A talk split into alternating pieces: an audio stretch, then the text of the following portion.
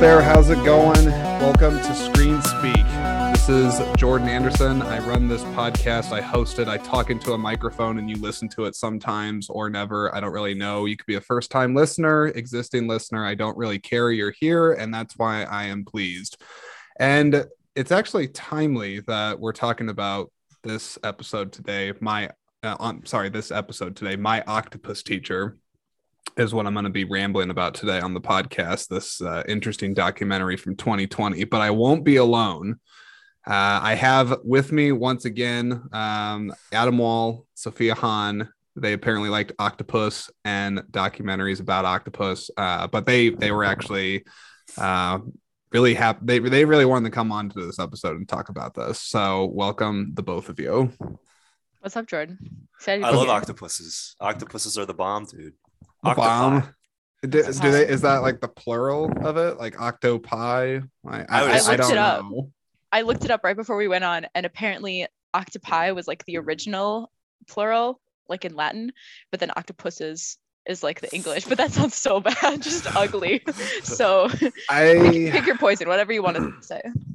I don't think I I mean, well, I have I have many thoughts to unpack about about octopus this documentary in general, but I will say on the subject of octopus, do I know much about them?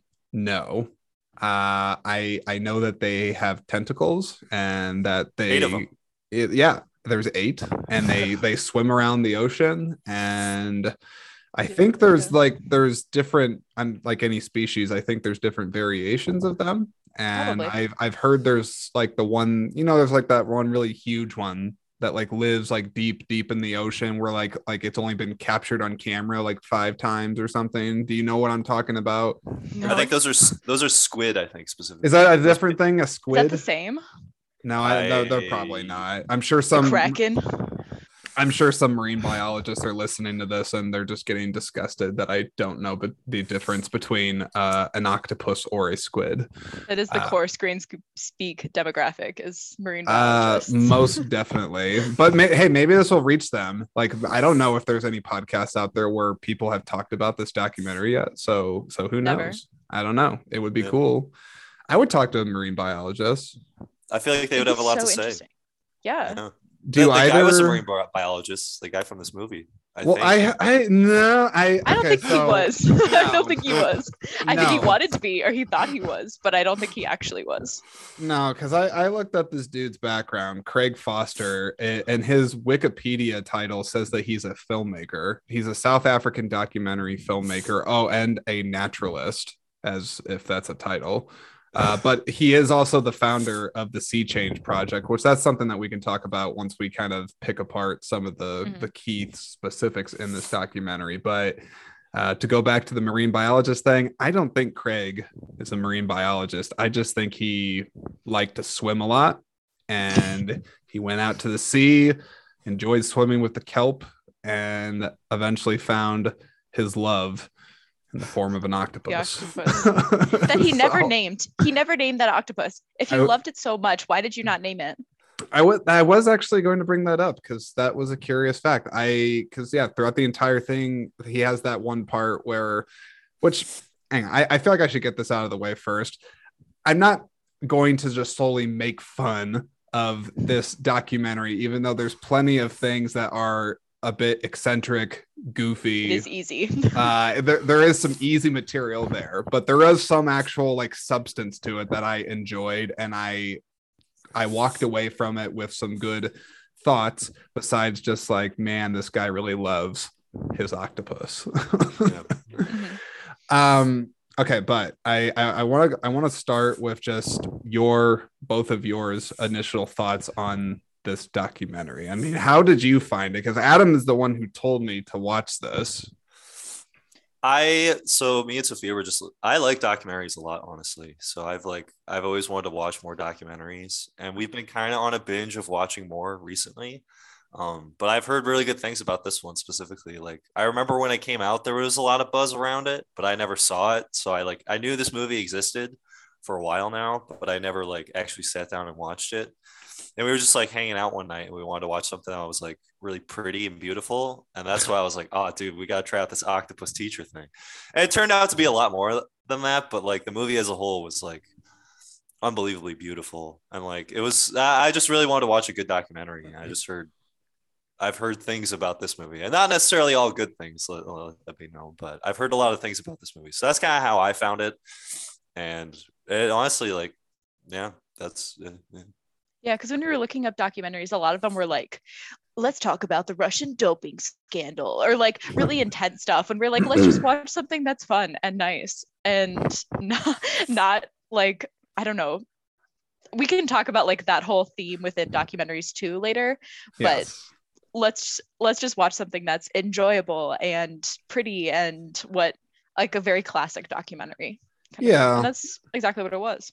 Well, nature documentaries, I feel like have a, a natural appeal towards people, like you said, like yourself, that maybe don't want to watch a documentary on the rise of Vladimir Putin or want to see what's going on in Ukraine or want to see like how white supremacists are taking over the Capitol. Like these, these are all Yeah. like, you know, very, very serious topics. So yes, nature, I feel like is like a good neutral place for a lot of people where it's like, hey, I can I can get on board with watching animals and I I like them. Uh, and then you usually learn something about their environment too, and just kind of remind you that the world is a really big place and has a lot of other things going on besides human beings being awful to each other. Yeah, and this is this this movie was very similar to like something like Planet Earth. Like it was much more like internally focused on one specific dude and one specific octopus. So it, it was it was much different and kind of a breath of fresh air to that like environmental documentary genre, I think, where it was it was much more telling a story and like talking about a specific animal than just like talking about a biome as a whole. Yeah. And I think there there's there's pros to like learning about just the biome as a whole, but I think there were specific things in this documentary that were really brought out in the fact that he was just in this one very niche environment with a very niche animal that not many people have like heard about or like thought Yeah. about really. You know? I don't know. Well, I, I think from what I could tell, at least from his version of events, is like he did not just, you know, start going out there swimming one day being like, I'm going to make a documentary about an octopus. It, Yeah. it didn't seem like it was part of his plan. Uh, I think he says at the beginning of the documentary that he does have his um, background in filmmaking. He's from South Africa. He had spent some time initially early on with trackers, animal trackers, I remember him saying, and that he was like really fascinated with that. But then he just sort of seemed to not really be interested in things after that. It sounded like he had like a period where he's just like, I just nothing inspires me anymore. I don't know. Like, I, you know, like his life had no meaning, I guess. yeah. But he apparently super burnt out. yeah yeah I, I mean which hey like, like people people do definitely get burnt out i i can understand how that feeling can manifest but It, it was a very like he brought a lot of human aspects, I think, as well that you don't really see in environmental documentaries where it was it was it was jarring that it was about this dude I didn't know anything about or really cared about. But it kind of I think it made the relationship with him and the octopus a lot more like stronger because he was able to bring the human element into it and like the fact that he's just another dude and he found this octopus in the middle of nowhere. So I don't know yeah but we should probably we should go over what the movie is about because maybe some people haven't seen this movie. this this is true this is true okay so i i have it pulled up here the synopsis is honestly uh kind of humorous to me a little bit uh let me let me get it up here. So it's very short. It just says, uh, it says it right here. Okay. My octopus teacher.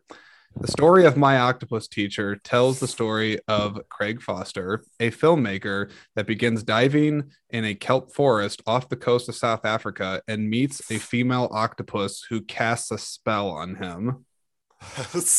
Uh, Wow, that's uh, Female. like Ladies. That's why I was like, hey, there's no way I'm gonna be able to read the synopsis without being like, okay, we gotta pause here. It's a female octopus. There's a spell. What kind of a spell?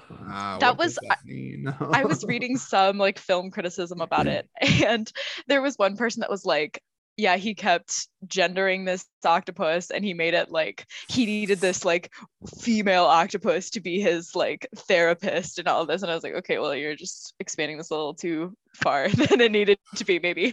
But like, it was just at certain points, that man was a little too in love with that octopus. He That's all got he got close with it uh, close. for sure um i i know like when i i think i had sent adam like a, a humorous message on on snapchat before where well Yeah. because I, I i couldn't help but think throughout it because he's like what if that idea came to me where i will go and visit her every day and swim. And then eventually you know he's doing that. I'm like that's great. But then like his son kind of comes into the picture which they never really give him any time. He's just i guess he's just there. But you don't see a mother. You don't see a wife. You don't see a partner. So i was like joking with adam. Like well he probably just got too into this octopus and was just like i don't i don't need you anymore. I have the octopus. She An she she doesn't judge me. She lets me spend as much time with her. I don't have to like pay my bills with the octopus or i i, I don't i don't know. Um but yeah he, he he was very much into that octopus for sure. Um what are some moments from the documentary that stuck out or that uh that struck the both of you i guess like was there anything where you're like oh like that was really interesting or that's super weird I think maybe it's just top of mind because we finished the documentary 45 minutes ago. but when the shark was like going after it and he finally puts together like, oh, okay, when when the octopus grabs all those shells, it kind of surrounds itself as a barrier. That's what I saw the first time I went diving and kind of started this whole quest. Um, and when the octopus just like hauled its ass out of the water, I was like, excuse me, it can do that? It Yeah. can just leave? It was Oh, yeah. insane. That just that I think that that was that was probably the most interesting to me because I think that was the most like core nature documentary part of it Mhm. because you're seeing like the power of this animal and then ingenuity of this animal and the way that it was just like problem solving and fixing living and adapting to its environment in real time in a way that like I've never seen before. I can't go out to the Mississippi and see an octopus do that. So being able to I don't know seeing the way that he had it and like the quality of camera that he had it was just astounding. Yeah I, I think there's a lot of there's a lot of praise i would actually give to the the patience i think that it would take to gather all that footage and not only gather it but just to like make a cohesive narrative out of it and like piece it all together because god knows how much editing they probably had to do to get the perfect footage and string it together and make the story. Um but then just from the side of the octopus too i mean i'm sure studies on that animal are still very much ongoing. I'm sure there's a lot of things to be learned about it. And i think that there were some articles i even read that said that um because of the work that he did that they learned new things about the animal or eh, do i call it an animal or a fish? Like what do i call it, a mammal? It's it's neither of those. is it just yeah It's like I a- I don't it's a know cephalopod. a cephalopod okay thank you adam You have to I say don't- Yeah, 'cause it's- cephalopod every single time. yeah aquatic creature would also work. I think. 'Cause it's like it's like nothing like that. I mean, that's a really cool thing about octopuses, though. It's like it's definitely not a fish. no. It's also definitely nothing like that. What is on land either? At the same time, it's just like its own thing.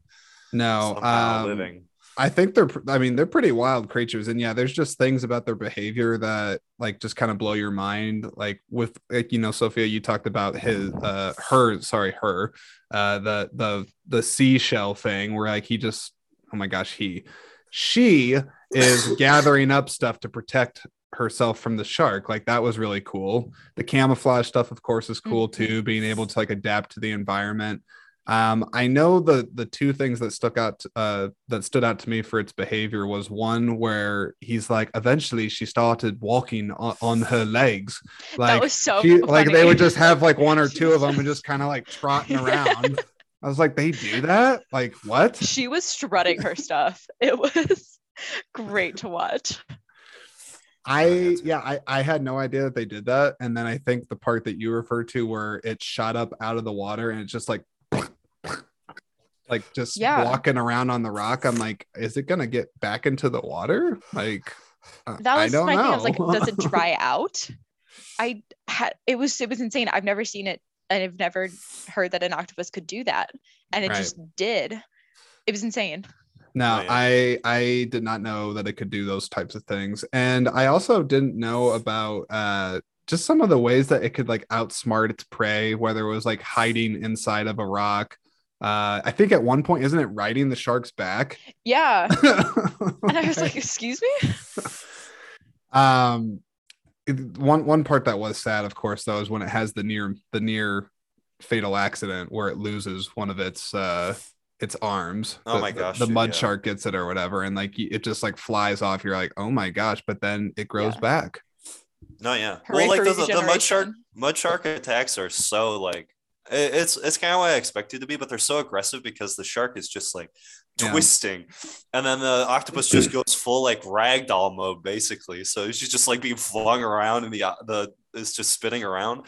It's Oh. so like scary looking, and like I'm like impressed that the shark is able to do that so effectively. And like you kind of have a lot of respect for the sharks too. Like he kind of paints them out to be the bad guy, which they should be because octopus is sick.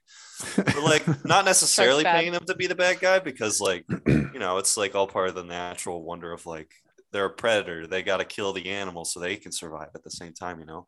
But I thought the shark attacks were really well done, and it kind of goes a little bit to his filmmaking ability. I think of just being able to get really good shots of the shark like oh yeah, in the water and then shot of the octopus just being like scared trying to run away from the situation. And i kind of want to talk a little bit about the just kind of like the way he did filming as a whole. I don't know if it like a lot of the events he was talking about like happened in real time but i feel like he had so many different angles and he just so perfectly displayed like the event that is going on when it's just him in the water with a camera by himself. Like it was it was it was almost confusing to me to like understand how he's able to do like show this picture of a shark chasing an octopus so well. Because Mhm. there's just so many different angles and how he's able to show the shark like slithering along listening and hearing for the octopus and the octopus like hiding in the kelp and like running away as fast as he can. It was so well portrayed where you understood everything that was going on. And in such a beautiful setting too. I thought it worked so well. Like eh, he is definitely a filmmaker by trade because i think that is probably the strongest part of the movie for me is just being able to see this octopus in its own space. And it's just so well edited together and so many different shots and being able to see the life of the octopus. It's nuts. It's it's it's a really good movie in that Mhm. sense. I think with the filmmaking thing too, I did see like there's no way that he didn't have other people with him. He hmm. made it seem like I'm a hmm. free diver. I go by myself. No. I'm sorry. There's no way. There's no way. Like there's yeah. He didn't like say that there was there's there's no way that there maybe wasn't he's just that awesome dude he's that he's that strong of a swimmer that he was like and he was just like swishing around on the other sides of the sh- there's no way that he didn't have another person there like following along with a camera on the other side I, Yeah. I, I feel like what probably happened is that I think the project started out organically, and I really do think it was just him for a while at least. But then I think as he started to get more momentum behind it, I think he started to see that this thing actually might have some merit to it. There's a story to be told here, there's something to gain from this. I don't know how he exactly did it, but I have to imagine he obviously contacted probably other people he used to work with back in his South Africa film, you know, animal tracking days. Yeah. Uh, because yeah, there's there's some shots uh, that are like mm, like okay, if you're like trying to hold your breath, you're snorkeling, you got no equipment on, you know, you're just like I don't believe in tanks. I just Yeah. believe in having really big lungs. I'm like I I mean yeah, I I'm with Sofia. I think there's probably a couple of people. Otherwise, why would there be a, even any credits in the movie? If Yeah. it was Yeah. just him, it would just be like I did the entire thing. Like there are a few shots too specifically of him holding the octopus and you're right how how do you get that shot without that? someone else being Yeah. there kind of thing you know no that, that, that makes sense my only other thought i guess well i guess the camera like followed the shark because my only other thought was that he set up like stands like tripods like throughout the kelp forest and set up cameras maybe because they Yeah. talked about setting up a camera and that's when the octopus first came up to it and like latched onto it and knocked it over mhm. so maybe he did that but like that's thousands and thousands of dollars of equipment you wouldn't just leave that in the bottom of the ocean and be like hope this works Yeah, no, I, I I would be very curious to hear how they actually did orchestrate the entire thing because I I mean I I believe the guy's talented, but yeah, I don't think he pulled this off on his own. Uh, no. No. no, way. Now I I I have one thing I want to talk about because you know we've mentioned kelp a couple of times and the octopus touching him and things like that. I just want to hear from the both of you what you think about like touching things underwater and like in the ocean because I can tell you me like I, I get weird when a butterfly touches me. I, Oh, you're I- scared of butterflies? well, I don't know if it, well, is sca- scared the right word or I just This is a safe weird. space, Jordan. You can say if you are. Well, safe space, but you know, I, and everybody's uh, whatever. And all the marine biologists listening. Uh, yeah, I get kind of, I yeah, sure. I'm scared of butterflies. Yeah, scared of butterflies, scared of dragonflies, scared of anything basically with wings that's willing to touch me. I just, I, I don't like it. of the wings. Yeah, I don't know about that. I think it's just the touching. Like, uh, like if it was flying around just being beautiful, like that's great, but don't touch me. You know, I don't need you I- to touch me. I agree wholeheartedly because that's why I'm not like I'm not afraid of spiders at all. Like you can see if there's a giant spider in a room, like it's like it's in his space. He's not gonna fly in my face. He's not gonna attack me. I know where he is. I know if he walks around. But if there's like a dragonfly or a bee or something like that, they just like they just fly in your face and they're in your ear. It's just I hate it, dude. Yeah, no, I agree with you, Jordan. I don't like things that fly. I'm fine with No. butterflies. Don't tend to do that as much, and they're much more fluttery. So it's less aggressive than like a bee or a fly in your face. But you're right. I don't really like things that fly in my face. It's not fun. But even if like I don't like some of the things like touching me and things like that, I might just be weird about being willing to touch things. Cause like there's shots of him swimming in that kelp, and I'm like, that kelp, like I don't want to touch the kelp. Ew. Like was- get, get it that away. was my thought too. We were talking about that, and I was like, I maybe it's just in my head, but the sliminess that I associate with kelp, just like touching my bare skin, yep. would send me off an edge. That I think we're used to we're used to kelp like in like really dirty rivers and lakes in the Midwest. That's true. And it's or like, like there's washed no up on a beach. yeah, there's no worse experience when you're like swimming and then all of a sudden just like a piece of like slimy kelp touches your ankle and you're like, and you're oh like, Jesus god, oh, stop, please. it's gonna That's bring me under. So like I feel like we're much used to that. Maybe in South Africa, like based on maybe it was just the way it was filmed, but it seems to be pretty like calm kelp as a whole. Where it's That's like maybe it's because he was pretty far underwater, so you could see the stalks, so Yeah. could see how it actually like like in that it's, like, crystal basically blue a tr- water. yeah, and like super clear water, where maybe it's a little less scary because of that, but maybe not. But see, but see, it goes past the kelp. It goes beyond the kelp because there's there's you know it's like a whole ecosystem down there. There's like coral, and then there's like squishy things that are alive that like live on the coral. There's Yeah. mud sharks. I mean, hell, the octopus alone, like when it reaches out and touches him for the first time, I'm like, hey, like I realize that this is cool, but I I don't know if like like you know like if it's wrapping around me, I'd be like. Ugh. Like it's just Well, it's just yeah. And I was reading him, he did like an interview and someone asked him what that suction cup felt like. And he was like, it was kind of strong. And he was like, I would have to go out for a breath and I'd have to like kind of pry it off of my my body. And I was like, Yeah. "S- no. Speaking what of if it what if it doesn't come off? Well, speaking of, of prying off the body, do you think that in the back of his mind, when he was having that really cool moment where he's like, I, it, it grabbed onto me and then it didn't let go, and I just oh, kept Oh, it's like floating sitting like up. A baby. Well, no, like it was wrapped around his arm. Remember, because he's like he's Mm. just floating up. He's like, I had to get breath, but the octopus came with me, and I Oh, was like, right. dude, I'm like, you wanted it to stay with you the whole time. You were hoping. Oh yeah, dude. Mhm. I mean, if I I try to put myself in his eyes a little bit here, like imagine like how much that would change your life and your mindset on things if you That's were like if there was just an octopus on your hand and it like likes you. Or Yeah, like 'cause it respects clearly you does enough to like hang out with you. Yeah. No, yeah. yeah. I would like I think people shit on the aspect of like him being like, oh my god, he doesn't care about his family or anything like that. And all he cares about is a stupid octopus that doesn't matter. And he only just like accepts that he's there. But if I was him, I would be I would be out there every possible moment I could if I could hang out with that octopus. And the fact that you could see it over and over again, they have a relationship like that would be just absolutely nuts. Like I, I, I having a relationship with a wild animal, I've never had an experience like that, but I'm sure it must be like an unbelievable experience. And Yeah. like around here, we have things like deer, which are just like, you know, okay, it's a deer. It doesn't, it's like cool, sort of, but there's just millions of them. We see them all the time. They just run around, eat grass. But an octopus is just like a completely different, like alien thing. And then you have this wild animal relationship with it and it respects you and understands that you're a wild animal too. And you're just like in its space a little bit. I don't know, dude. That would that would be absolutely nuts. So I I I toward I with the first half of the movie, I kind of I feel like he kind of more just shoehorned in the whole like being like bringing my son on and me and my wife don't have a good relationship. And at the start it's really jarring because you're just so focused on like the octopus and the beautiful footage of it Yeah. where you just kind of you kind of you have to make fun of it. You're just like this is stupid. This is dumb. Why are you i don't care about you. I care about the octopus. But i think honestly the last like 10 minutes of the movie really brought a lot more of it together of like him talking about how it like just completely changed his mindset on his life.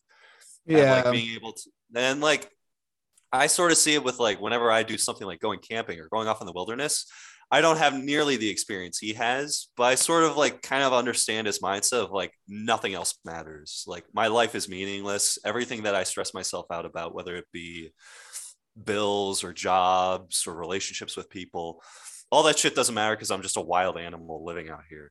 And he must have had just such that feeling. And it must be, uh, I don't know. Well, I think there's something to say about uh I mean animals in general as like to what you can learn from them because they don't, you know, they they don't hold grudges against people, they're not judging people. They their existence in some people's eyes I guess would be maybe defined as simple because it's like eat, don't get killed, go to sleep, Yeah. eat. Yeah. like do it again Rinse, repeat. Right but I, I i did like that the, the the guy was able to you know sort of uh talk about how because he was spending all this time with the octopus he was able to you know start noticing that he was thinking about his relationships with the people around him differently. Um and ultimately for the better like i don't know if he was like an a-hole before and then like the octopus was like wow okay maybe i should be nice to people now and then he's like okay like the octopus is cool. But i i liked how he said that it would um that the whole thing was just affecting his his uh, view on people as a whole.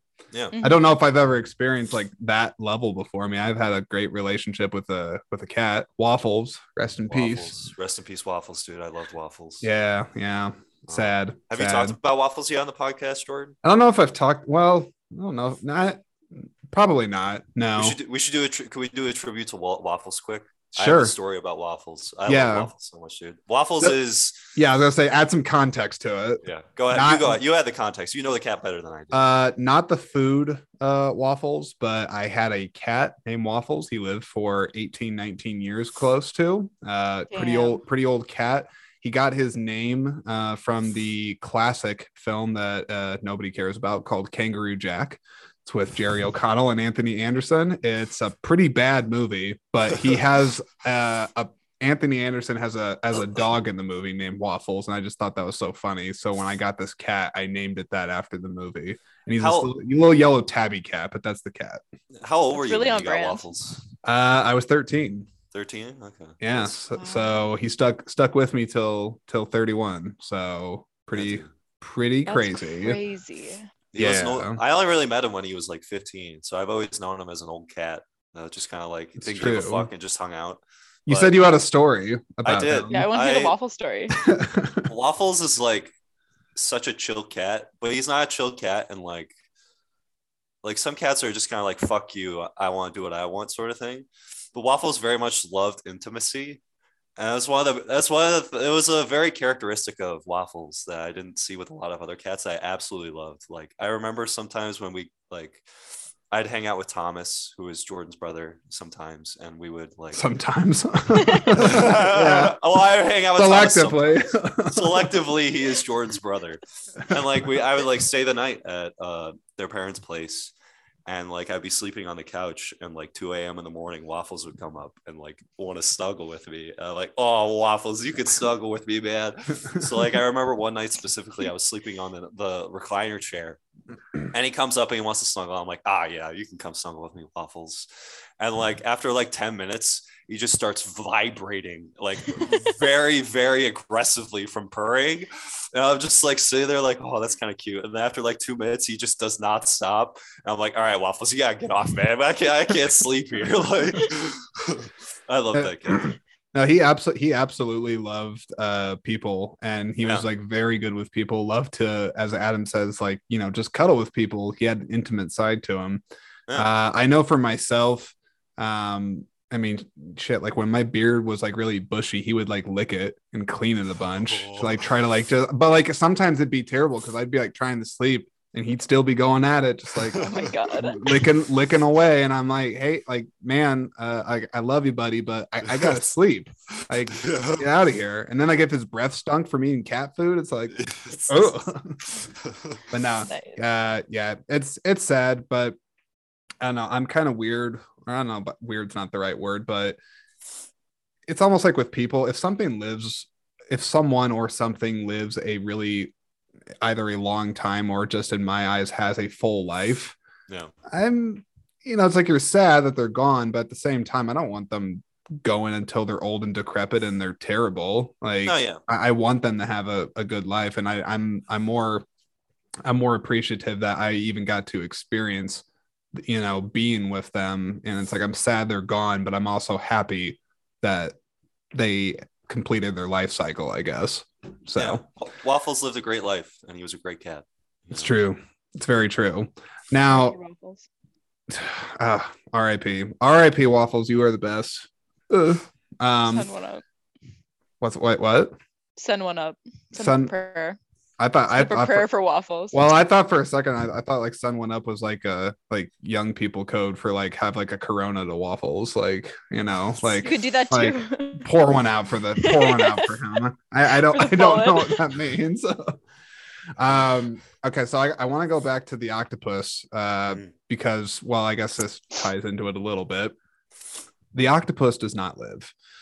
Spoiler alert Yeah. he or she eventually passes away which that whole segment i actually thought was was beautiful. Because i i didn't really know like how they basically apparently there's a male octopus around which they give like no real mention to that before. You like you know what i mean? Like Yeah. he's just all, like towards the end they're just all of a sudden like and then this male showed up and impregnated her. I'm like it made where it was this like guy at? It, it made it seem like it appeared just for that, and then it and, left. may, and maybe he did I mean, that's that's. I think that's what male octopuses do. They probably just like roam the ocean, and then they find a female octopus, and they're like, "Oh yeah, There you go. nice," and they get on, and they he leaves. But Um, I don't think they didn't show any footage of that, right? I don't you think want an the octopus porno, Jordan? Yeah, how do octopuses have sex? Is the question. I just imagine that it. I mean, this is such a, this is so dumb, but I I imagine that like I don't know, it probably just shows up, like lays on her, maybe just like wriggles around a little bit, and Yeah. and then and then it leaves. I I Yeah. I don't think there's anything elaborate to it. I think all underwater species, it's like a they're two separate tasks where it's like the female lays the eggs and then the male goes like yoink on top of the eggs. yeah, that's I what it was in Finding Nemo, right? I think yeah, so. yeah, that's right. Yeah. All everything I learned about the ocean was from Finding Nemo. So It's a great movie. Was there an octopus in Finding Nemo? I'm trying to no, remember. Uh, there the was second a one. fish laying eggs. What? Well, no, in Finding Dory, there's an octopus. That's the main. Oh. Char- it's one of the main characters. But yeah, I blocked that movie out of my mind. Finding Yeah. It Dory. was it was I bad. I thought it was all right, but I mean, I I don't know. I think I've only seen it in the theater like once when it came out, and like a lot of people, I was like, well, this is all right, but it's not Finding Nemo. It's like the same as like Monsters University. It's in that Oh. sphere of like Yeah. sequels to a movie that was really good. And it wasn't like a bad movie uh, necessarily. It just it felt more like a DreamWorks movie. Hey, so I Yeah. think I, I hang on real quick. I think I have to send you guys another Zoom invite because for some reason, like I'm not in like a premium one where it's gonna record it the whole time. It says there's less than one minute. So I did s- I did see that, yeah. okay, I'm gonna 34 I'm gonna stop. left. I'm gonna stop this. I'll edit it and then I'll send you guys another invite. Okay. All right, perfect. Sounds good. Yeah, let's do it. Technical difficulties.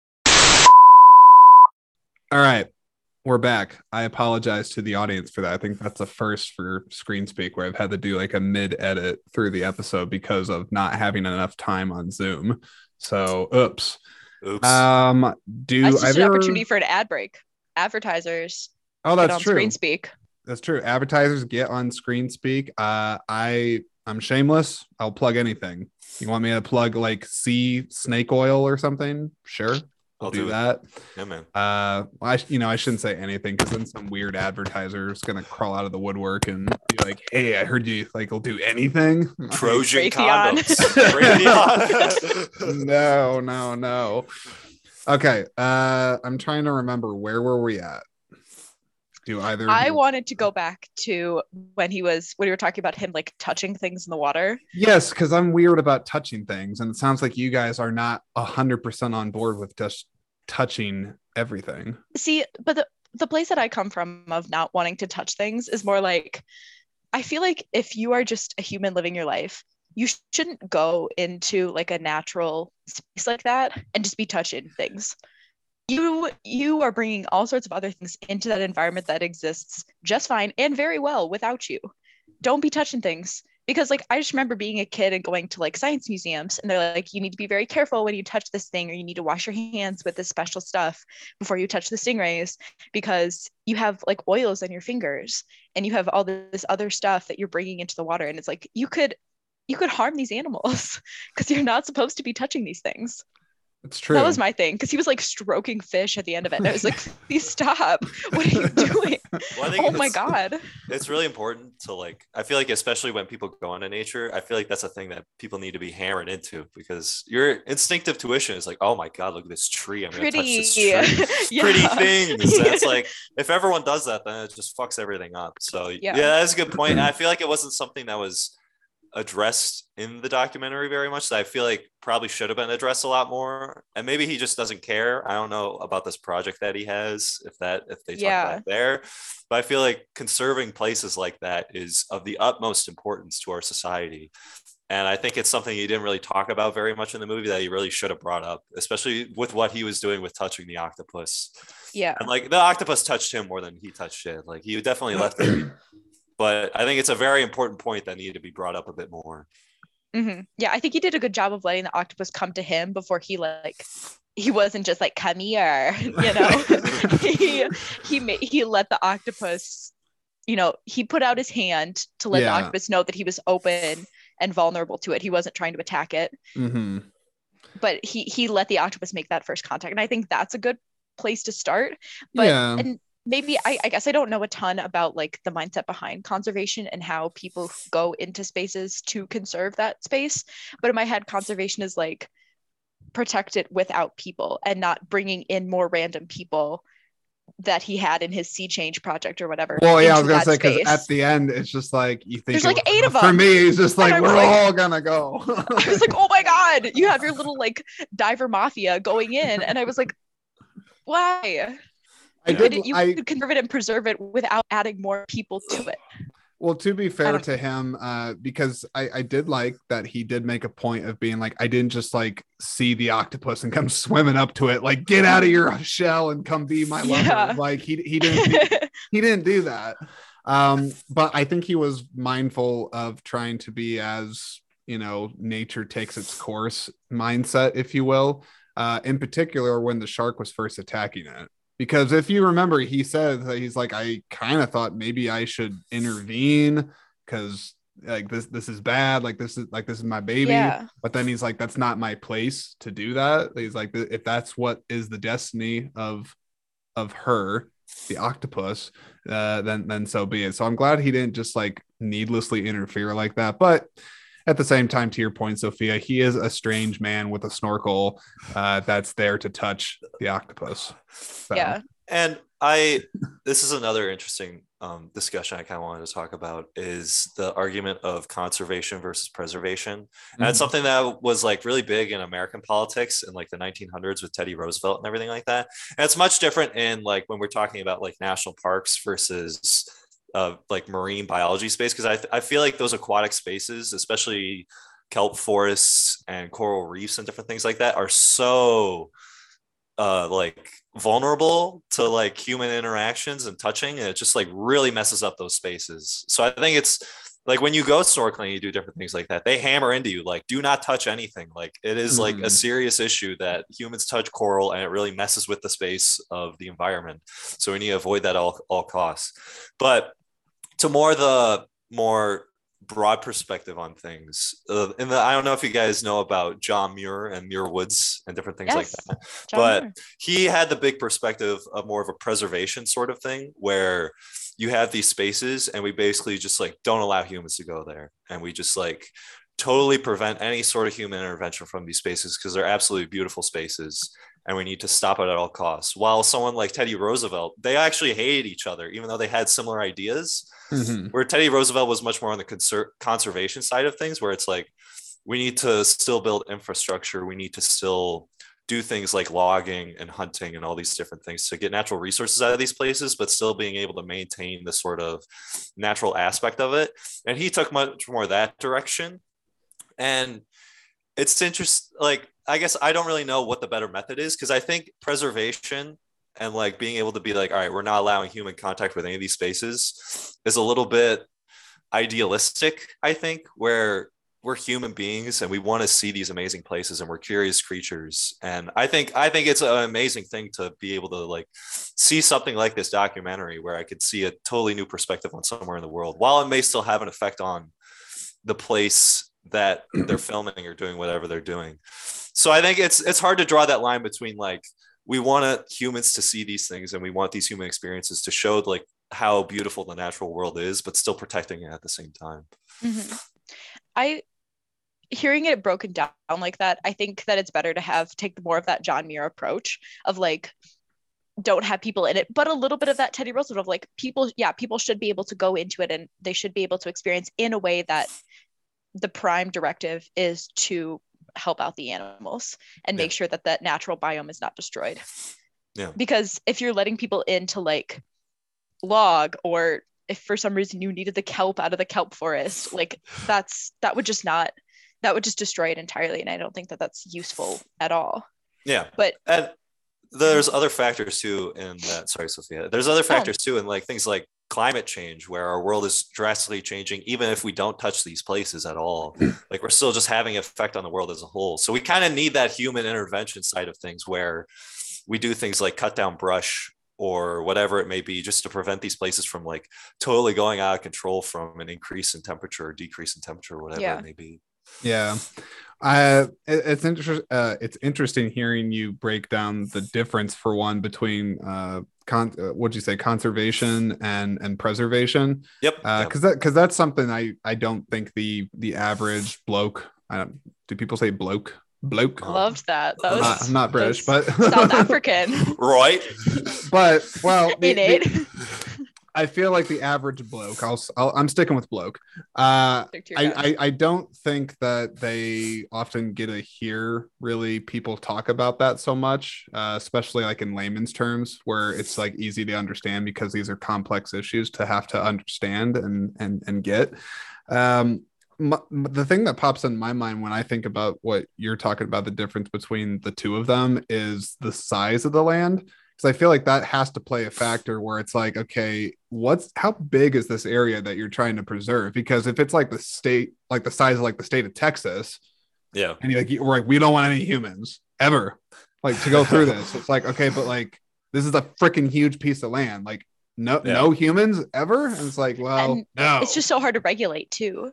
yeah, because you're just going to have like I was listening to this podcast, I think it was from the New York Times, and they were talking about how people have been sneaking into the Amazon and logging, but they are so deep in the Amazon that it's like, how how would you ever find them Yeah. unless you like follow them from point A when they start in the city to point B when they're in at their final destination in the jungle. Like it is just so impossible to find these people. So they're able to get away with it because it's it's just yeah, how how and it's Well- it, it wouldn't be possible with a space the size of texas you couldn't have the park rangers you know rolling up trying to stop people yeah No, I can I can just tell you real quick on the subject of the Amazon. If if you think like I'd bat around butterflies, stick my ass in the Amazon, I will die.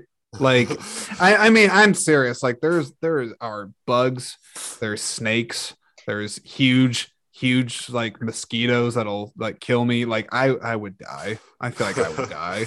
i'm right there Yeah. with you with the snakes jordan i don't i don't believe in them because they don't follow i have a leg rule right with animals What is what, what does that mean? great question let me tell you um animals can have between one and seven legs okay. that means snakes off the market off the table gross where are your legs where are they But, Why do you move like why the legs? Like what why is that the It's focus of the unnatural. It's so unnatural. And then, but then you have seven. Okay. That's a lot. You know, like, I, Just kidding. I take that back because octopus my octopus teacher she had, she has she had eight and that's okay. Yeah. Any more than that is ridiculous. But spiders are enough. They're they're not there. don't you think it would be? Don't you think it would be refreshing to have there be uh, a documentary where instead of like my octopus teacher, it's my dirty, gross mud shark teacher? Be- because, like, I mean, like, I, learned how to not be a piece of garbage from this mud shark. right. Well, because like you know, I, I I'm not saying that I like snakes. I'm terrified of snakes, like most people. Bravo. And and those mud sharks, I wouldn't want to get close to them. They're gross. They eat garbage, and like they're just predators that kill things. But at the same time, it's like you could go to the the mindset of it's like all creatures are are beautiful on this planet, even the ones that are We're all God's disgusting. creatures. Right. We're all right. We're all God's creatures. And the mud shark or the dirty, nasty snake that lives in the Amazon, that's that's a creature. Should I not love and care for that creature because it's ugly? I don't. I mean, well, the answer is yes, but The answer is yes. uh, yeah. I mean, I, I I don't know. Um, yeah, that's that's interesting though. They they have the the leg thing. I've never heard that before. The leg, It's the a- leg, the leg It's a self philosophy that I I believe in. Um, Just snakes shouldn't wiggle like that. God, what- I'm gonna gross myself out thinking about it. Let's just let's move on. That's Are- I are- Sofia, are, are- are you one of those people where, like, if I were to show you a picture of a snake, you would get uncomfortable? Like, you'd be don't like, even "Ugh," say that. like, don't even "Ah." say that to me. Don't even. I kind of want to go back to a point of yes, go back to an earlier topic we were that's talking That's good about. because I think and Sofia was about to panic if we kept Back- talking. I can feel it on my body. back to the conservation argument. I Mhm. have a distant friend, really, but he's a cool guy, and he's in uh, forestry, and he works for like the state, and he like works with farmers and all different types of people. I'm working just like on land development, land management, and all those different things.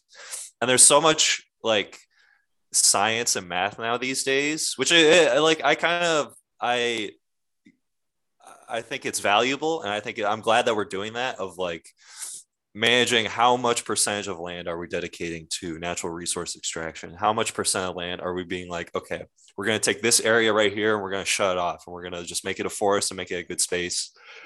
And there's so much math behind being able to determine how much land we should actually preserve, how much land we should use for natural resources, how much land we should like develop and how much forest we should get rid of too? Because when you talk about like the forest fire argument of like do we clear out the brush in forests to get rid of forest fires because forest fires are basically caused because we stopped them in the first place. So we didn't allow forest fires to happen. Yeah, i mean like there's a good reason we didn't allow forest fires to happen is because people have houses in these areas and we don't want like their houses to burn down so we stop the fires. But then all this brush just builds up because there aren't enough fires.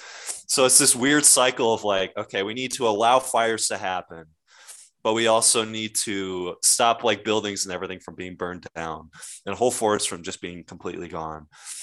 And then we also need to think about things like climate change where these forest fires happen they're just emitting so much co2 into the atmosphere. So it's just it's it's a lose-lose situation in that sense all around. But i think there are smart people out there who know a lot about these sorts of things and they're doing everything they can to make it so we can preserve as much land as we can while still having our lives and not totally fucking up the planet you know? I don't know. Yeah I, I it's there, there's so many different ways to look at the problem if i can like air quote it like that because it's not just a single thing that's making this whole thing be an issue. Yeah. uh, I, I can say on the subject of climate change which just, just real quick on this i i, I just want to uh, clarify this Uh, at what point did it become global warming and then just they convert the phrase to climate change? Because didn't they both mean like one and the same thing but then like they're just like well global warming is not a cool term anymore. Climate change sounds better. Like Well, is- like when did that happen? they am i use- an they idiot? use- like I, I don't know. They, I think it's because we're able to more fully understand the problem. And I think it's because we're actually are starting to see the consequences of what we're doing, where it's not necessarily like it is as a whole sphere, it is warming up the planet, but like in specific areas in the country, we're not going to see it as that. Like Mhm. it'll be maybe more monsoons in Southeast Asia. It might be places like more tornadoes in the Midwest and more just extreme weather as a whole. that's more what is happening than necessarily like it's now 10 degrees warmer all the time it's just like you just have those real extreme temperatures of like some years you have no rain some years you just have floods all the time and Mhm. that, that that's why it's more climate change now because it's more the climate is changing more so than the globe is actually warming up so I'm. I'm glad we moved more towards using climate change and people like people like railing on it of like oh why are we changing these terms blah blah blah blah but like it is I a much just didn't know. It's more Yeah. like scientifically accurate term, which is why we're moving more towards saying things like that because yeah, we makes sense. people have the right information. You have to be really precise with things like this because Mhm. people take things like this to heart, and some of them should because like their livelihoods are based off things like cattle farming, you know, and like those people are going to be really upset when they're like. Well, no, you can't have as many cows as you have because it's killing the environment. And like, if you're Mhm. not precise with why things are happening and why these certain events are happening, then they're just going to blow it off and not like consider it at all. Yeah. And I think that sets a, a, a dangerous precedent where if you just shake off enough of it before you know it, it's just going to blow up and be a much bigger problem than it was to begin with. Yeah. Uh, I've never really understood, like, just like, I mean, even to some people, you bring up climate change and it's like a almost like a controversial topic to them where they're like, oh man, like, what a hoax. You know, Yeah. just just woke people like try, It It trying snowed to- in January, so the, the, it's obviously not warm. yeah and i'm like okay like since when is it like a thing to like why is it a problem to want to take care of the planet Yeah. like i just I, I it's hard for me to wrap my brain around someone that tries to like like either be like a denier of it or just not want to talk about it i'm like this is not a negative topic to talk about this is a No. positive one we're Yeah. just wanting to protect our home Yeah. Mhm. I, I i don't know I course, think I think some of it is like every single like political belief and ideology, and that's what climate change is. Like as much as there's so much science behind it, it's still like a way we live our lives and how Yeah. we live as a society. So it is a political argument, and some people just kind of paint a broad brush with it. I feel like where. I feel like you can't just like doomsday climate change and be like, you're a shitty person because you do this and this and this, and we're all shitty people. and I, I think some people kind of just like they narrow it down to those terms and then when someone else hears that that's what they hear entirely and not the part of wanting to take care of the planet they hear the more like we're gonna shit on the economy we're gonna make it a terrible place. And it's just it's just such a complicated issue yeah. that i think that's that's people attack that who don't like climate change. They attack the things that they see as i don't know not realistic maybe? I don't know. But It's all about framing. I think with any major issue like that, or just even political movement, it's all about how things are framed. And because at the end of the day, people only really care about what they themselves can get out of it.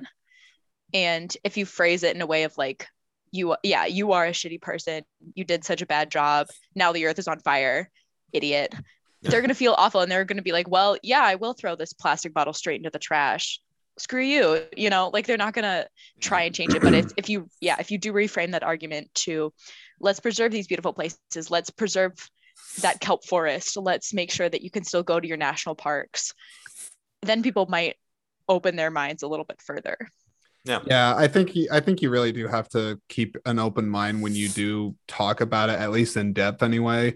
Uh, because too often, like if you see it get talked about on like mainstream media, it's as Adam said, they paint it with the broad brush. They're glossing over a lot of the details. They're almost missing the point of why it gets talked about. Uh, like usually, I feel like one of the things I see when it comes up is people talking about like the debate around um you know using oil over like you know or using like electric and natural uh energies over oil. And then you have people that are just like well like uh, if you stop using oil you, you know how many people you're going to put out of work? The oil industry Yeah. is huge. You piece of Yeah. Like you know like there, there's there's i've i've heard those things and uh i'm like you're you're kind of missing the point i mean yes if somebody has to lose a job I mean, to just live a better way of life, I don't really see that as a negative. Yeah, but I also think there there is some merit to those people's arguments too, because I think Mhm. we don't recognize the fact that I don't think people want to like people want electricity. You can't take electricity away from America and not expect like riots and like people in the streets just being like like people live in a world now where we have things and we need those things. So having like things like cheap gas and having things like meat that isn't twenty dollars. I think meat should be twenty dollars, but I mean that's that's that's a whole different picture. But people see things in that way, and they're like, I think there is some merit to that of like, Yeah. because the people who get hit by that the most are just like poor people who are trying to live their lives, you know, like, Mhm. and they like if you make gas eight dollars a gallon, like Yeah. they're not going to have anything to live for. And like, I understand that we're making the like, we need to make the planet a better place, but like, we are also humans, so we need to like figure out a way to do it where, I don't know. My my hope is just that technology gets good enough where we could solve this issue. That Right would be now- good. Hope I don't know if that's going to happen, but I'm that's what I'm banking on, hoping for at least. Yeah. So I mean, that's a key aspect of climate justice that's often o- o- ignored is people who are poor, people who are like live in communities that are like positioned, whether that's because of redlining or whether that's just because of like that's what's available, that Yeah. are more likely to be affected by climate disasters. Often, Yeah. like Well, and often I think there's one. I, I I think there's probably a lot of people when you just talk about economical circumstances where, I mean, it sounds great if I'm if I just suddenly say one day, you know what, I'm not going to drive a car anymore. Yeah, Yeah. that's bad. Oil's bad, and then it's like, okay, well, how do you get to your job? Well, I don't I don't get to my job anymore. No, that's bad. Yeah. I got the commute. That's bad. So what are you going to do? Ride a bike? Okay, but but then I'm late to my job enough times, and now I just got fired. Yeah. Okay. Oh, I have to feed my children, but I don't want to use electricity. Uh, okay. I, I, I like you. you and you're a where, like- shitty person, and Yeah, you're a like- shitty person because like, who- like you use electricity, man. Like yeah, and it's like you see where it goes, where it's like okay, like if if we're just like, I think some people think in terms of like you suddenly stop, as opposed to it being like a gradual thing where it's like it starts with small steps. It's not like I just suddenly sell my car and now I you know wear a headband and I have a hiking stick and Yeah. I have like a peace shirt. Like it, it- you- you- Yeah. no, you don't do that. It's Yeah. it's a slow, gradual process that takes uh, potentially millions of people to to kind of get on board and and as they say, do their part. Um, do either one of you have something that you feel like in a way is like what you do to sort of help whether it's you know i recycle a lot or i don't use this or i mean i feel like everybody that's conscious about this subject has like one or two things that they try to put an effort into to to help I'm really big on reusable containers. I love jars. I'm a big jar person. jars and just like um, glass Tupperwares and like always reusing that. We have an organics container in my house, which has actually been really helpful when it comes to trash. Like it reduces our trash waste significantly because we just have like our little organics bag and the bags that we use are biodegradable. So super easy to do that. Um, recycling like a lot. I don't know, just things like, I mean, that all of that stuff pales into comparison to the amount of times I'm driving my car. So, but still, I mean, it's it is like you said, those little steps that you just like implement into your life. Trying to carpool with friends when you can. yeah You know. I know. excuse me. It's actually one thing I've learned from my wife, uh, just from her being from Brazil, is uh, I don't want to say like the negative stigma against like Americans being wasteful, but I'll bring up the negative stigma of Americans being wasteful because there's a lot of just waste that people throw away or they are just like, well, I have this thing and I could fix it, but ah, fuck it, I'll just throw Just it get a new away one. and get get a new one. Yeah. Um, I'll you do that enough times, I think that leads to a lot of a problem. And and thankfully, I've learned from her that there's there are ways to either go without certain things or reuse certain things that you maybe don't think that you could, you know, maybe reuse. Um, so sometimes it would be nice to see people think along those terms too. Um, I guess if I if I have to answer the question, I try to um not unnecessarily throw things away. That's what i was trying to get at i guess. Um not just throwing trash away for the sake of trash sake. Try to be Mhm. conscious about that. Um and recycling too. And i also do really think it's like some of the technology behind that is wild. Like have you ever seen like one of those things where it's like this is like a beanie that was made out of pop cans? You, know so and- cool. and you're just Yeah. like what? Like like that can happen and and yes it can I, I don't know nearly enough about it but i've seen it unless those Yeah. labels are are lying to me i don't think they would that'd be No, an yeah. odd that'd be an odd marketing ploy being like i think people like organic shit so if we just say this was made out of pop then then they'll buy it. Well, greenwashing is a huge thing. Like Wait, if what's you slap greenwashing? thanks for asking. Oh yeah. Um, it's when it's when a company like aligns itself with environmental causes or claims to be like so if the same thing happens, uh, it's called rainbow washing too. Um, it's the same thing happens during like Pride Month, and they align themselves with LGBTQ causes. They're like, we support everybody, and but it's, like because they think they're gonna make money off Bec- of it, not because it helps. exactly, exactly. But then they're actively like either uh, in the case of greenwashing, maybe their business practices are actively like harming the environment. Maybe their production harms the environment. Maybe that the way that they are, you know, there's just a million other problems within that, but they slap the label on themselves of we love the environment. We're doing so much work for the environment. Our product is so environmentally conscious. You should buy our product over the other product because we are so environmentally conscious. And it's all a lie. Yeah. No, So, that's uh, that is definitely not good. Uh, Yeah. one one more subject I was going to bring up on just talking about waste and and the this whole the whole last segment of the podcast that we've been doing. Um, I watched this video on uh on YouTube. It's uh it's one of those uh oh my god I can't think of it. You know Wired the magazine Wired right? They have this segment where they're like this expert answers submitted questions like over Twitter about whatever their field of expertise is and they had this person on uh that's a trash expert like their that's their job is like waste disposal and doing it you know um you know according to the environment and things like that.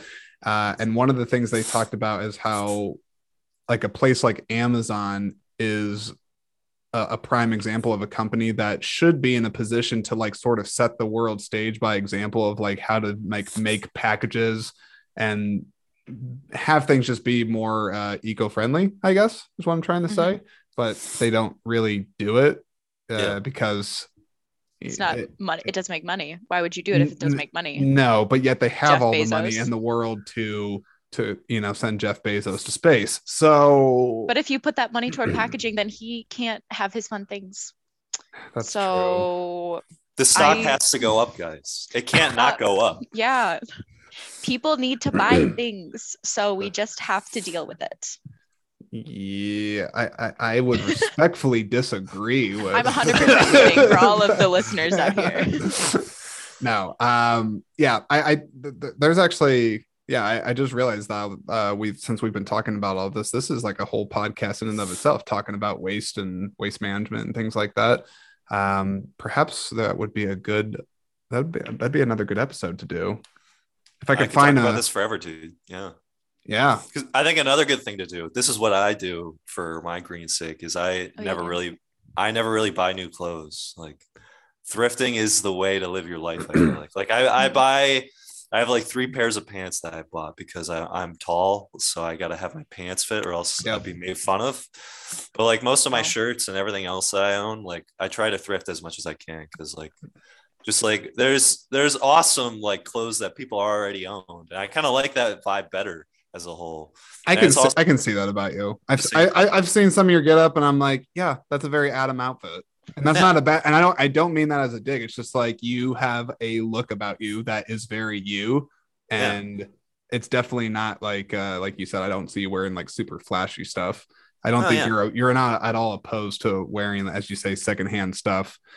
When you were uh, saying all that stuff, I just I can just picture Adam in his car listening to Thrift Shop by Macklemore and like doing like I'm gonna pop some tags and like doing the doing that whole thing. Um, but yeah, that's true. Grammy award winning Macklemore, dude. What a guy. I It's I don't better know than Good Kid, Mad City. I tell you Better that. than Good Kid, what Mad is, what City. is what's good kid Mad City. I don't know what that is. It was Kendrick Lamar's 2013 album. Hmm. 2014. Basically, basically, Jordan, there was this big con- like this was uh, the Grammys, so you you sort of understand because you're a big Oscar guy. Yeah, like yeah. Oscars. So, but Yeah. like during the Grammys in 2013, basically there were there was the Macklemore album that came out, which like I mean like it sold so many records. It was it was out there. It's not necessarily like I think the music industry doesn't necessarily see it as like a very good album. Like it was just kind of like a pop album about this guy who's kind of weird. And then there was this album called Good Kid, Mad City, which was by Kendrick Lamar. And it's a very like it's a beautiful album, uh, but it's not very like listener oriented. It would be like the art film basically at the Oscars, where it's like this like weird movie that not a lot of people have seen. No, I mean the- like Kendrick, But the Kendrick- story is there, the impact is there. yeah, Kendrick Okay. Lamar still sold a ton of records, but like it's basically those two fronts and good kid or uh, not good kid mad uh thrift shop and that album won album of the year and people were just so mad about it because like they're just like oh my gosh because it's like basically it's like a marvel movie That's what I winning. was gonna say. It was a Marvel movie beating like an A24. Uh, yeah, yeah. I, I will have I'll have to look into that because I am not super familiar with that. But yeah okay, so we got a couple minutes left here. I I want to do uh, a couple things here. I, I found this uh, this article on octopus. It's it's ten curious facts about the octopus. It's from the Smith, it's from the Smithsonian. Apparently, they have a magazine, so this appears to be a reputable source. But I'm gonna run. I want to run down each one of these. Get your just just quick reaction. Don't think about it too much. Just tell me what you think very Okay. quickly. Love. Um, and then, oh, and then I have one more question to ask at the end of it. And uh, again, don't think about it too much. All right. So first, according to Smithsonian Magazine, octopuses are way old. That is what they said. They said What the oldest. whaled? Well, to clarify, it says the oldest known octopus fossil belongs to an animal that lived some 296 million years ago, which is Hmm. kind of bananas. They said that specimen belongs to a species named Paul Paulse- Paulsephia. I think I'm saying that right. Uh-huh. Uh, uh, Harmon. Co- what? No, this makes no sense. Harmon Courage describes it as a flattened cow patty, or what? I, I- I don't know what that is, Yes, but whatever. sir. Octopuses are way old. Okay.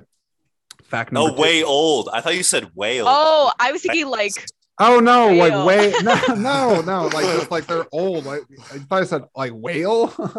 I that's what I was like. So they descended from whales. Walk me through that.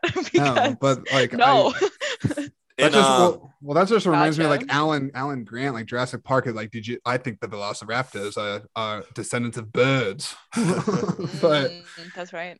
in um in uh SpongeBob, there's an episode where SpongeBob goes back in time and like forward. And there's like a time traveling episode, and he goes back in time into the prehistoric era. And in that episode, there's uh, like an octopus squid thing in the background, and he's supposed to be like a pterodactyl of the time, where he like flies away basically. Oh, interesting. So they are old, I guess. that's crazy. Okay, uh, did you know that the octopus have three hearts? Did we know? I did know that. Oh.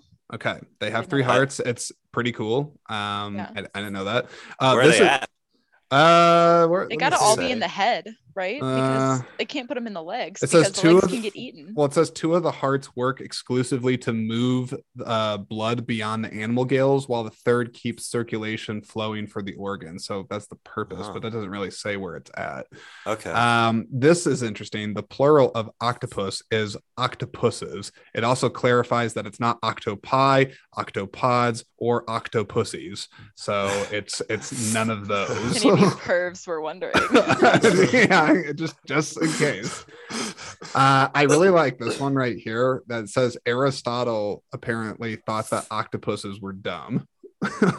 it says in his History of Animals, written in 350 BC, he proceeded to write, and I quote, The octopus is a stupid creature, for it will approach a man's hand if it be lowered in the water, but it is neat and thrifty in its habits. That is, it lays up stores in its nest, and after eating all that is eatable, it ejects the shells and sheaths of crabs and shellfish and the skeletons of little fishes. But he thinks they're Huh. stupid. So I want Aristotle and Craig Foster to have a debate, one v one, and just see what happens. that would be. Aristotle is the stupid one. Yeah. this one says octopus arms have a mind of their own, I guess, Oh. because it says two thirds of an octopus's neurons reside in its arms and not in its head. And as a result, the arms can problem solve how to open a shellfish while their owners are busy doing something else. Astounding. What? They're so cool. That's They're so that's cool. Wild. Ugh. Did you know that they have blue blood? Yes. They have blue blood. Oh. We have blue blood. Humans. Oh, do. Oh, oh, it's just oh. when it gets released to oxygen. That oxidizes. Everyone knows that. Uh, Everyone knows the- that. I think this is the per- this is the perfect last fact to end on is that it says octopuses to some are erotic muses. To Craig Hmm. Foster, they are. Wow, we were. well, it, it does cite that Japan's notorious for ten, uh, tentacle erotica, which traces back to 1814. They said that they That- did it on woodblock prints, so like they carved they're like sex drawings of octopus into wood. Oh my gosh, I didn't know that. That's nuts. I don't know. Some museum Culture, 100% man. has those. Ah, that would be fascinating to see. I like to talk to the guy that carved it. Yeah. Um, okay, and then the last question that I had is that if now we already know that the octopus is taken by Craig, he has the love for it. We can't really interfere with that. But if you were to develop an intimate, potentially erotic relationship with a creature, what would it be? Obvious, obviously, this is purely hypothetical. This does not like condemn you if you answer, but it's like if you had to get like weird and like, you know, be like, this animal's beautiful beyond like my soul. Like, what would that animal be? Jordan, I know wanna hear- Sofia's answers. I want to hear Jordan's answer before I implicate myself. Yeah. uh, I don't know. Uh, I, I guess for myself, I'll just say moose. I love. I've always loved moose. They're my Kinky. favorite animal. I don't know if it means I would be like Craig and go like rub the moose, you know, and like and be like the moose reached out and touched me with its antlers. Like I don't. Jordan, I could see you like riding a moose like through the wilderness. That would be amazing. I've never actually seen one in person. That's like on my bucket list. I'd love to be able to see a live moose. My Mine cousins would live be- in Alaska. They have them on their property sometimes. That'd be amazing. Adam, what's yours? Mine would be a giraffe. Did you know, Jordan, that the giraffe, um, when uh, a male giraffe comes up to a female giraffe in like the mating season, um, he hits his head against uh, the woman's bodily bodily area Uh-huh. so that she pees, and then he drinks the pee to see if she is uh, pregnant or not, or ready ready to What? mate. Yeah, Is that real? Yeah, that's real. That's insane. So that I, I would pick the giraffe in that sense. Not actually. you, know- you know what I mean. Uh, yeah, I mean, like, what context is everything. We're not saying that we're gonna go out and find giraffes and drink their urine. It's it's not it's not that. Okay, Sofia, you don't have to answer. It's, it's I fine. I'm gonna rework your question. If I was to make a documentary and become friends with an animal because they're cute little guys, it'd be an otter because they're so cute. Jordan, they they have they lay on their backs and they have their little shells and they crack the shells with rocks. They're so Yes. cute. I just want to I just want to touch their little whiskers. okay. Ugh. On that note, we're out of time. I appreciate the both of you coming on. Otters rock. Adam, don't drink Otters rock. animal piss, and I I'll stay. I'll stay away Or from do. the moose. All right. Thanks for hosting us, Jordan. No, Thank I know. Jordan, I, I feel like this was a little rushed because of the Zoom time thing, but we'll, Gotta go, we we'll gotta do this go. again. We'll do this again. Okay. Okay. Yes. Goodbye, everybody. Thank you for listening. Thanks, everyone.